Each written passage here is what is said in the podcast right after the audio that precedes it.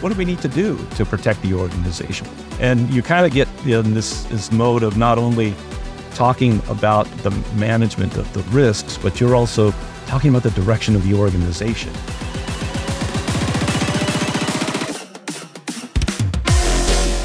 Welcome back to another exciting episode of Trust Versus. I'm Robert Booker, Strategy Officer at HITRUST. And I'm Jeremy Huval, Innovation Officer at HITRUST. You know, it's always a pleasure to be here talking about cybersecurity. That voice you heard at the top of the episode belongs to none other than George DeCesare, the Chief Technology Risk Officer at Kaiser Permanente, a giant in the healthcare industry. George has been on the HITRUST Board of Directors for quite some time and a longtime friend. And what we learned uh, in talking to George is before he joined Kaiser, he worked with the Los Angeles County Sheriff's Department doing forensic um, investigations, identity theft. And before that, he was a CISO and privacy officer at Dignity Health. So George has a really rare mix of skills being a lawyer, a cybersecurity expert, and having worked on the law enforcement side. He's kind of got the triple threat going on. Yeah.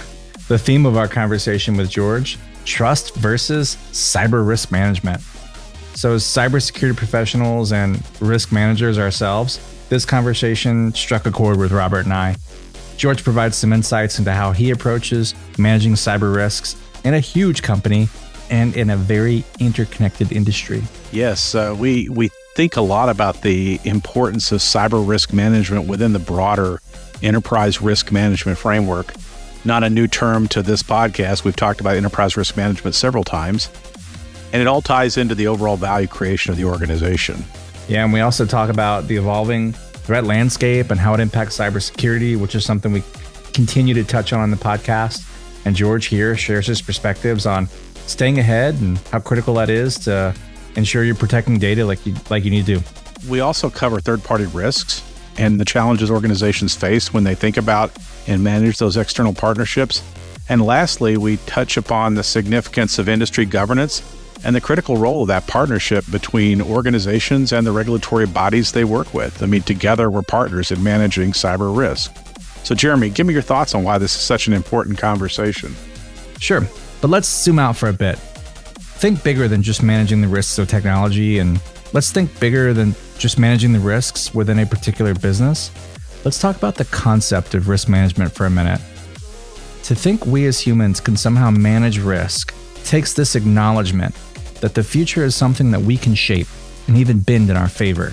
When we try to manage any kind of risk, regardless of whether it's the risk of a lost hard drive with lost data or even lost crops of corn, we're operating under the belief that we can determine our future state instead of being victims to whatever nature or lady luck has in store for us. It's such a great point, Jeremy. It's such a human consideration. And it's good to think of risk management about trying actively to shape the future. If risk management's our game, the future is the playing field we're running on. Without an uncertain future, there's no risk or any need to manage it. So, risk and time are really two sides of the same coin. And because none of us can see the future, at least nobody that I know, any risk management decisions we make are based on two inputs. One, our subjective belief about what will happen in the future, and two, our knowledge of the past. I think the tools that exist in the risk management space try to bring those two inputs together to optimize our decision making. I think those tools are just fascinating. So, we talk about a few in this interview tools like quantitative risk analysis and the FAIR Institute's tool set and the methodology they bring to the table. And HITRUST has a patent pending in this science, in this space around quasi quantitative residual risk analysis and how to use HITRUST analyses to sort of do a quantitative risk analysis. Shout out to Dr. Bryan Cline there. Um, but I'm a tool guy, and sort of the the ideas that underpin these tools in this space are just fascinating to me. Yeah, and I think I think it's really interesting how you talk about the human dimension and the tooling. And there's a lot of science in play at risk management, and as we dig in, it seems to be continually evolving. I think some people do it better than others, and I think George probably uh, is one of those people. And uh, but I'd argue that there's a lot still happening in in terms of art, you know, not just the science but the art of it all. So without further ado, let's just dig into the interview and listen to George DeCesare, the Chief Technology Risk Officer at Kaiser Permanente.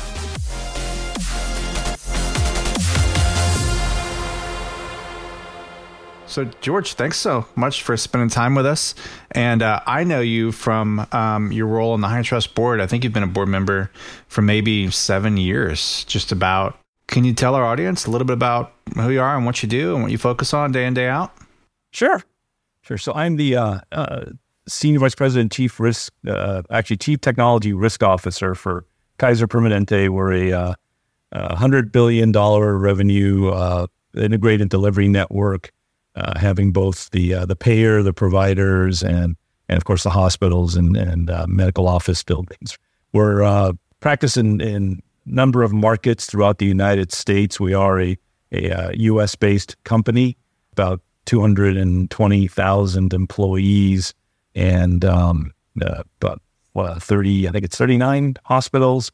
George, one of the things I'm I'm so fascinated about with uh, your role is the the breadth of the role that I imagine must be, you know, the chief technology risk officer role for a company as distinguished as Kaiser. And when we think about, you know, Jeremy and I both said worked in this sort of cybersecurity, cyber assurance space, and we're definitely in that area all the time. But you know, you you you know, I would I would presume your role goes can go much broader and deeper than that. So when I think about it, you know, how, how or how do we think about cybersecurity and cyber risk, you know, as a part of a larger enterprise risk framework? So it's foundational, as you said, but how, how so? And what do we need to be thinking about there? It starts off with where your organization is. And, and, and really, an organization with a mature risk management program has a, a good idea of where you know, its risks lie and, and what its tolerances are to accept those risks or, or even deal with those risks. You know, and cybersecurity being one of them. Uh, but you know, you've got, particularly in today's day and age, many healthcare organizations are struggling financially. Uh, we see you know, even even hospitals that are closing. Uh, we just had well, one recent hospital I can't remember um, that closed down because they were hit by ransomware and, and shut down for for you know several months. I think it was, uh, and their accounts receivables were you know uh, just you know falling behind, and they ended up having to close their doors. You know, unprecedented, but but you know really realizing you know what I use um, you know, there's a gentleman that I've I've worked with in the past by the name of Bob Zukis. I don't know if you're familiar with him. He's written a number of books, former PwC gentleman. And one of his stories that I've you know gone to our board and talked about is, you know, understand what your O-ring is. And by that, it's the story about the the Challenger space shuttle mission. You know, what happened in that in you know the, that explosion, that accident and it turned out to be a small, tiny little O ring that was subjected to, I think it was lower temperatures or higher temperatures, I can't recall. Then it was tested by a few degrees, but that caused a systemic failure of all of the shuttle systems. Similarly, it's like in, in, in healthcare, you kind of have to understand what is that O ring? What, what's tied together? And, and there's a lot. You know, you look at who you do business with, you look at what you do, you look at your in the care delivery space, you've got legacy clinical uh, systems that don't have the capability of accepting agents or being monitored. Or so you've got all these things that that come together as your O-ring, um, you know, and, and, which one can cause a systemic failure in your environment. You know, financial situations. I mean, we know those are right now something that healthcare is looking at. Sure, that you know, leaders in that space are, are looking at the industry as a whole and saying what can we do you know better uh, so that we don't fail. So those are things that we're you know come down across the board are systemic in nature, and cybersecurity is a piece of that that can cause a failure if there is you know an impact uh, to to that environment. So there's there's quite a you know, from my perspective and what I do is I'd have to look at that holistically and and be able to you know, determine what pieces fit, uh, fit together, where that O ring sits, or which O-rings we have throughout our environment and which ones we have to deal with. You know, again, you know, everything has a cost to accept a risk because that cost versus the benefit isn't uh, just equal or greater.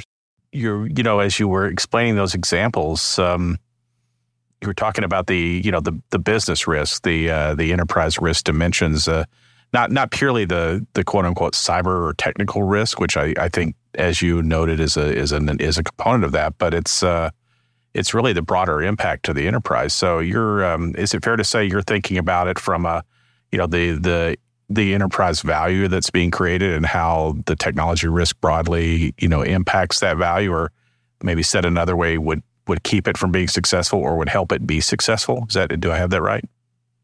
Yeah. Most organizations today invest heavily in technology. And, you know, in, in many aspects, uh, there's yeah, there's multiple risks that are introduced in the in the introduction of technology. Um, you know, you, you, if you don't change your process uh, before you invest in the technology, then you're just kind of adding layers on top of broken things. And uh, if you don't reap the benefits of what you invested in, meaning you know it doesn't you know provide efficiency, it doesn't provide you know speed, it doesn't provide you know things that you see as a benefit to this investment, and that's not delivered, that's a risk. Yeah, but then we look at it too from the aspect of the risk to an organization uh, is a part of the risk to the industry. Because if you have a failure in a, a system, a health system, it's going to impact everybody else. Patients have to go elsewhere, costs need to be absorbed. So there, there's a lot of things that we have to look at holistically uh, as how it impacts not just your organization, but the broad industry in general. What are some ways to measure and you know, communicate that. I think I think healthcare. You know, one of the reasons I'm in healthcare is because of the mission. I think many of us are, but you know, what are what are the ways you actually translate that? You you mentioned earlier, you know, the uh, CISO serving as kind of a point of translation, you know, communicating with the board and such. I mean, taking that and kind of, I'm, I'm almost thinking in practical terms. How do you how do you measure it? How do you score it? How do you report it? And maybe, maybe I'm being too tactical about it. You know, how how do you think about that when you communicate in a company, you know, that does all the things Kaiser does when you sort of translate that, you know, upward and with your colleagues? I mean, what's the conversation sound like? I'd like to say you got to keep it simple because uh, there's a lot in that conversation and you can really get into the weeds. And it depends on who your audience is. So if you're talking to your board of directors, that's one level of conversation. If you're talking to your leadership, that's a different level. And of course, if you're talking to to the uh, you know the staffing and and just the the, the broad spectrum of, of your organization, then that's a completely different level of conversation. So it's it's really you know, who your audience is, and if we start you know, start at the uh, at the top with the oversight, it's really you know they want to know what they should they be worried about. You know, what risks exist, uh, what risks are being introduced, and how is the organization dealing with. Most of these boards are made up of folks that were finance uh, CFOs and and coming from you know that that point of view. So a lot of times you that conversation is about money. It's about you know, quantitative risk modeling that, that, that helps them understand what the impact is, and you know, typically it's dollars. And, you know that that that translates well in that conversation. Uh, you know, if you're talking to leadership, it's it's really impact not only financial but they're looking at the operations, uh, the, the, the clinical space, uh, the administrative areas, and you know what what impact can they have by you know the, uh, the, the, risks that the company bears, and then you know to to the different levels of of folks within the organization, it's about the tactical pieces. What what do we need to do to protect the organization? And you kind of get in this this mode of not only talking about the management of the risks, but you're also talking about the direction of the organization and you're kind of there delivering a message on behalf of leadership as well. So, what are your takeaways from all this, Jeremy? So, I was sort of intrigued about George's example of that hospital system that had a ransomware attack be successful and ended up going out of business. I ended up looking up some stats about how often this happens. I was really curious. Uh, this happens a lot more than I thought it did. So, I found an article from Cybercrime Magazine from back in 2019 and even then, they were saying something like 60% of small businesses will end up going out of business within six months if they fall victim to a cyber attack or have a data breach. So for me, that was a good reminder that cybersecurity is an existential threat for a lot of companies. And it makes cyber risk management a practice of organizational preservation. What about you? Any key takeaways? You know, I couldn't get past the the example that George gave about uh, the O ring bringing down Space Shuttle Challenger. I mean, something that small and eventually that tragic, and just you know, thinking about all that and what it means for our business processes. You know, what are the O rings that we have, And, you know, what do we need to be thinking about? You know, and just, you know, thinking about it maybe from a bigger picture, you know, something that we talked about was, you know, the risk of automating bad business processes. Not something we talk about a lot when we talk about cybersecurity, but it's a real example. So, you know, imagine we put in a new ERP system, we spend even more money, you know, customizing that system to align with our legacy business processes. And then we do accounts payable just the way we've always done it, you know, with the legacy processes we built over the years because we've always done it that way. If you net all that out, we're not going to be in a better place. And, you know, instead we have just a more efficient legacy process. And I guess if you take that all the way to the end, you could even get better at being bad or having bad process, which isn't really going to be what you're seeking. Yeah, mission failed successfully, sir. Yeah, George said it pretty well when he was talking about that. He said something like, if you don't change your process before you invest in the technology, then you're adding layers on top of broken things and you don't get to reap the benefits of what you've invested in. It's pretty cool.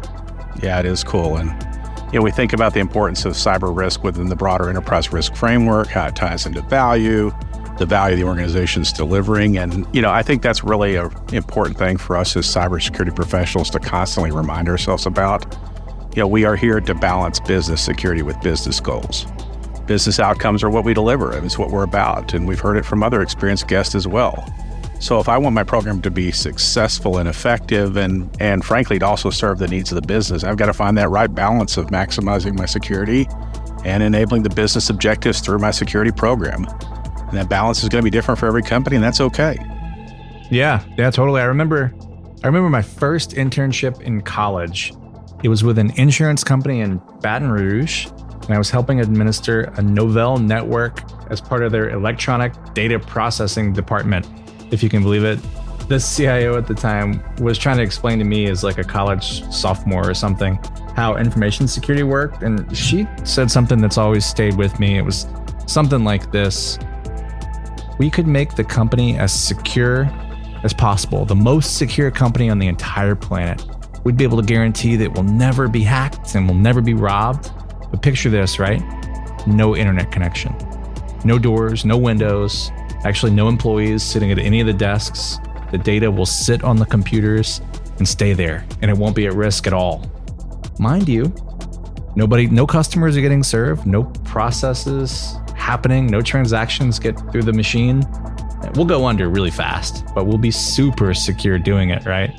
So, the moral of the story, of course, is you don't want to lose the baby with the bathwater when you're trying to manage IT risk. You can't make an overly restrictive system or take an overly restrictive approach that hinders operations or, like, for example, slows down innovation. Yeah, it sounds like a great internship because you learned something that stayed with you even now, Jeremy. So that's really cool. So, and I think just netting it out, risk management is uh, it's not about chasing every last bit of risk to the ground. You know, we're you know we think about enterprise risk and the way that George does it because he's an enterprise level risk manager. Uh, you know, he's looking at the major risks that stop the organization from achieving objectives. And, uh, you know, his point was look at those big risks. Uh, we could get distracted by the little risk and wrap all kinds of red tape around them. And I think at the end of the day, that's what makes the uh, O ring analogy so on point a little thing with a huge impact. Yeah. So let's get back into the conversation with George.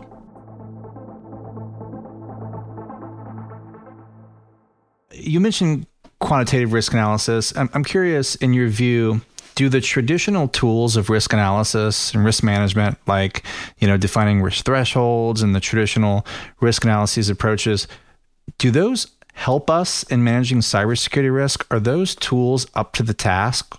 Uh, or is there still more work to do in that area and de- developing the capability of managing cyber risk, measuring cyber risk, etc.? Yeah, I think they're a good starting point. You know, if you don't have something, I think the traditional ways of doing things with looking at the exposure, the the you know the the likelihood, the impact, and you know coming up with your heat maps that that show where things sit. I mean that's uh, that's good. I mean that's that's a good start, and it's a good blend too because you're not going to you know uh, risk analyze everything, and not everything falls into a neat package of quantitative risk.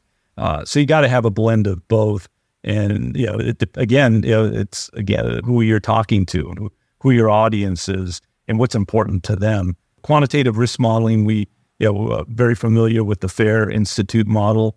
uh, something that, that, a lot of organizations have adopted. Uh, and that has been very successfully carried through uh, where that message really becomes very important to the business, knowing you know how that model works. In fact, it, it was interesting when we first started pitching that model. It was sort of a the business, our leadership wanted to understand more about it. So how does this work? And had more questions about the process than the output. How does it calculate? How does it, uh, as we continue to evolve it, and we actually put you know, certain things into the model, the events that happened within the organization and within the industry actually were fairly well represented in the model. So they started seeing the value of it and it started to expand not just you know, from the technology area, but it's used across the board now. And we, we, we process this for uh, a number of, uh, of other departments, including corporate risk and, and others, um, our supply chain, and in fact, it, interestingly, it's become sort of the de facto of how we calculate risk transfer. It's become very, very accurate. Where you know, in the past, as, as a lot of organizations did, was you know, solid you know, cyber liability insurance. You kind of went after what you could afford. You know, it was at the right amount of coverage. You know, if you use if you use a good quantitative risk model to sort of figure out what you need to transfer, you know what what's what's acceptable and what you need to transfer, then you're actually you know going after the right amount of coverage for the organization. We were able to reduce our costs significantly in that space because of that. Wow. Yeah, a very desirable place because I think a lot of organizations are struggling with the increasing cost of cybersecurity insurance and the risk transfer mechanisms available just keep getting more and more expensive as you know that area matures. Yeah, less coverage and, and much more expensive. Yeah, absolutely. So that's interesting. You mentioned risk acceptance earlier, in addition to risk transfer. And in Robert and I's world, we hear a lot of organizations say, you know what, we're choosing to accept this risk or we're choosing to accept that risk, which is a bit tougher to do without the really tough quantification of the risk how does it hit your ear if you, for example, are vetting, um, I don't know, a third party organization and, and maybe looking over their assurance mechanisms and you see that they've accepted a lot of risk? Are there situations where companies are accepting too much cyber risk, not enough risk? How mature is that space in your opinion? Do you think it's a uh, accepting the risk becomes a risk of itself sometimes? I think it's a mixed bag. Organizations that have sophisticated practices will, you know, understand that better. Um, know, some organizations are just you look at it from the perspective of where that organization is and the maturity of that organization, you know, where they need to be, uh, where they are financially, you know, because if, if they're willing to take more risk, um, you know, whether it's you know, in, in, in, new investments, new, new uh, business dealings, things like that, a lot of times they're looking to expand. They're looking to generate more revenue. So they're willing to take more risk. If they're, if they're struggling, same thing. Um, you know, when you're, in a good place and things are stable, you tend to not take as much risk, especially if you're dealing with a third party.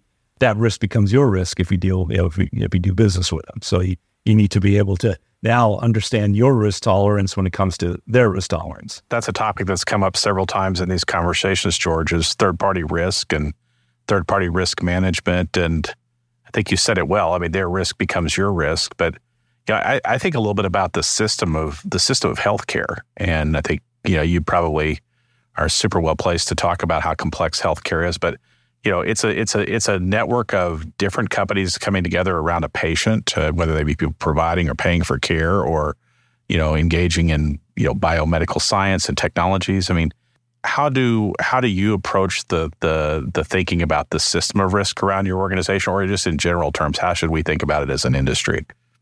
It's well, I think you you kind of you know, said it to to begin with. We're we're all you know, in this together. We're it's you know, it's an industry that's intertwined. Um, you know, we deal with the same third parties that most other uh, healthcare organizations. Um, we deal with each other. We're we're integrated in uh, health uh, information exchanges, and we're you know we're sending information across the board to other uh, healthcare organizations, the government. Uh, so we, we've got ties everywhere like you said, it's you know, the risks of one organization, you know, kind of trickle over to the other organizations that are tied to it. And you have to, you know, yes, you have to be able to conduct business. You know, you have to be able to to provide care, and you have to you know be able to to you know, generate revenue so that you can continue to provide care. But in that, there's a lot of risks that you have to be able to one understand, do as much as you can to mitigate that exposure for your respective organization. Because if everybody does their part in that way, it impacts everybody else. That's that's great. I think um, it really is a risk system. Yeah, we continue to we continue to want to work on ways to help the system become stronger across the system as a know, something certainly we're working on at HITRUST, But I think as just industry partners, keeping everybody focused on that problem, you know, hopefully yields some good benefits for us in time. So, like that, as we said earlier, we're all intertwined in this, uh, and you know, we need to act together. Uh, you know, work with the ISACs. That's you know, that's become part of this. Was you know, the ISAC had you know some level of of information sharing that that they were getting um, and distributing. So how that how does the federal government do that better? Uh, how do we contribute to that? What's that avenue that we, as the, the, the, the private sector, need to take so that what we learned, you know, everyone else is aware of and can take action? Yeah, it's really it's really the private sector, you know, leading alongside and with our regulatory partners, and how do we together solve solve well, you know, solve it easily, but lean into it easily. I think is a better way of saying it. So exactly. It's fascinating how much information sharing, the lack of information sharing can hinder achievement of goals and really lead to disasters. And to bring it back to your O-ring example, I think the the the Challenger disaster was predicted by a booster rocket engineer who knew the tolerances of that O-ring and tried to communicate it to NASA, but it wasn't the information sharing wasn't effective enough. So that information sharing can be a deal breaker moment in a big tragic way. That's interesting. What a great conversation with a great guest. Yeah, so Robert, George has some good insights because he's lucky enough to have a full time job doing nothing but cyber risk management. So, given that you are a CISO at a Fortune 10 company, how does hearing George talk about his experience at Kaiser parallel with your prior, prior experience? And I, I guess more importantly, do you think it should align with everyone else's cyber risk management experiences? Yeah, you know, we talked earlier about uh, humans wanting to try to control the future. I, I think it's also pretty human to look at the world through the perspective that we each have. So, so I think it's a terrific question, Jeremy, because the world that uh, Kaiser lives in, the world I lived in, are, you know, they're uh, they're different than the world that many of our listeners live in. So, um, you know, it's important to acknowledge that oftentimes it's only the largest companies that will have very dedicated and many you know cyber professionals working in the organization. They may have lawyers helping them with the regulatory considerations. You know, partnering every day with many privacy professionals focused on that risk. But everyone has the problem, that's why I love your question so much. So, you know, for the majority of companies, cybersecurity is something they spend what they can spend on, trying not to be negligent, never being compromising. But it's that balancing act every day of risk management, deciding how much to invest in their security program how much can be good enough this year. And uh, they may not call it risk management, they may not call it cyber risk or enterprise risk management, but it is what it is. It is it is risk management. So the challenge for those smaller folks is is that it's getting more dangerous all the time. And you know, I think we can agree that everybody needs somebody that know they're focused on the problem, they own this problem for their company, and they're communicating with the company leadership how many leaders there are or how few leaders they are about the problem and, and making those decisions together. And with that, we're coming to the end of our episode. If you've been listening enjoying the show, we'd really appreciate it if you'd leave us a rating and review in your favorite podcast app. Yep, and we sure appreciate all you for listening and joining with us. So have a terrific day. Thank you.